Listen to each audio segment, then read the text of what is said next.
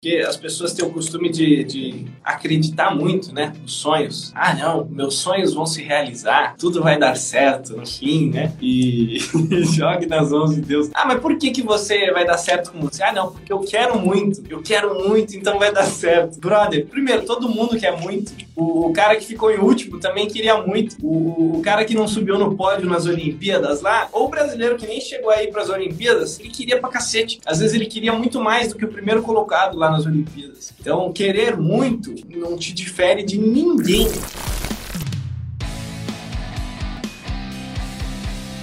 Sexto erro é questão de o concurseiro iniciante achar que ele é especial, que ele é iluminado, que a vaga dele está garantida. Basicamente, não entender a quantidade de pessoas com que ele está concorrendo de fato. É, só citando o nosso concurso ali, foram mais de 92 mil pessoas e 180 vagas, ou 135 se a gente for contabilizar a ampla concorrência, né, que é o nosso caso. Ou seja, praticamente 600 pessoas por vaga. Então é um número absurdo, um número gigantesco. E a gente não fala isso para desestimular você, ah não, é inalcançável, ah não, é de inalcançável porra nenhuma. Eu tô aqui, o Bruno tá aqui. A gente nunca foi gênio, nunca foi CDF, nunca foi o melhor aluno da turma, muito pelo contrário. Mas é pra vocês abrirem o olho, pra vocês verem o tamanho do desafio que vocês estão enfrentando. E não é só porque é concurso da Polícia Federal, não. Polícia Rodoviária Federal, Polícia Civis, todos os concursos são concorridíssimos hoje em dia. Curso administrativo ou vaga de nível médio, porrada de candidato. Só que o cara não parece que entra por um ouvido e sai pelo outro, porque as pessoas têm o costume de, de acreditar muito, né? Nos sonhos. Ah, não, meus sonhos vão se realizar tudo vai dar certo no fim, né? E jogue nas mãos de Deus. Ah, mas por que que você vai dar certo com você? Ah, não, porque eu quero muito, eu quero muito, então vai dar certo. Brother, primeiro, todo mundo quer muito. O, o cara que ficou em último também queria muito. O, o, cara que não subiu no pódio nas Olimpíadas lá, ou o brasileiro que nem chegou aí para as Olimpíadas, ele queria pra cacete. Às vezes ele queria muito mais do que o primeiro colocado lá nas Olimpíadas. Então, querer muito não te difere de ninguém.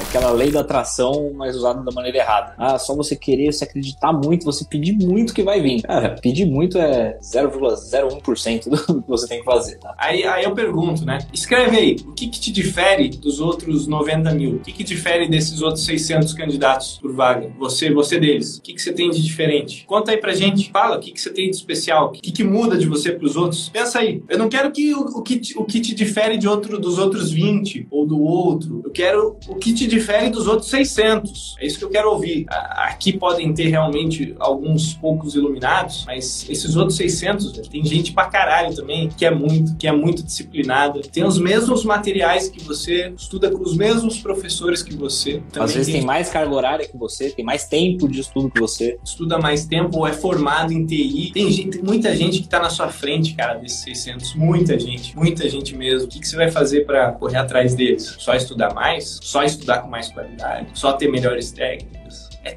tudo, velho. É tudo na sua vida. Todas as pequenas decisões que você toma. É que nem um atleta olímpico, né? Que a gente sempre fala, a gente sempre dá o um exemplo. O atleta olímpico, ele vive em função daquela medalha, velho. A medalha vai fazer uma puta diferença na vida dele? Não. Mas não tem uma pesquisa, Pedro? Nossa, uma pesquisa diz o seguinte: se os atletas olímpicos trocariam 10 anos de vida, não lembro se era exatamente esse número, mas era essa a ideia, por a chance de competir mais uma, mais uma Olimpíada. E maioria sim, ou pela chance de ganhar uma medalha no subir no pódio. A grande maioria trocaria 10 anos da vida para aquilo. E de fato eles trocam muito mais, né? Porque eles treinam ali 20 anos da vida deles para chegar no, no auge ali nas Olimpíadas. É efetivamente tudo, não é só sua disciplina. Muita gente fala, ah, eu tenho mais disciplina. Outros milhares ali também tem. Ah, eu tenho foco. Outros milhares ali também tem. É um conjunto. É a disciplina, é o foco, é a qualidade do seu estudo, as técnicas que você coloca ali todos os dias. O quanto que você quer tá colocando de energia disso aí. Você pensa nisso da hora que você acorda até a hora que você dorme. Ah, não, eu tô pensando nisso, mas eu tô pensando na minha promoção no trabalho, tô pensando no futebol no final de semana, tô pensando em diversos outros objetivos ao mesmo tempo. Ou não, esse é o único objetivo da minha vida, é isso que eu vou colocar com 100% do, do meu foco. Então é um conjunto, são várias coisas ali que tem que convergir para você estar tá entre pouquíssimos aprovados, milhares e milhares de concorrentes. Qualidade, foco, disciplina, técnicas de estudo, materiais, ferramentas e mentalidade. Cara, desde o que você bebe, a água que você toma, né, ou refrigerante, a hora que você vai dormir, a hora que você acorda, qualidade do sono que você tem ali no ambiente que você dorme, tudo, tudo, tudo, tudo. A alimentação que você tem, os exercícios que você você pratica, se tudo isso tem um impacto fudido nos seus estudos, sabe que o, o, o sono, né, qualidade do sono, se você tem menos de 7 horas ou 6 horas de sono de qualidade, você tem o dobro de chance de desenvolver câncer em alguns órgãos. Se você tem 7, 6 horas de sono ou menos de qualidade só, né, menos do que 6 horas, você memoriza muito menos, até 20% menos das informações que você aprende no seu dia. Se o sono faz uma diferença de 20% na sua prova,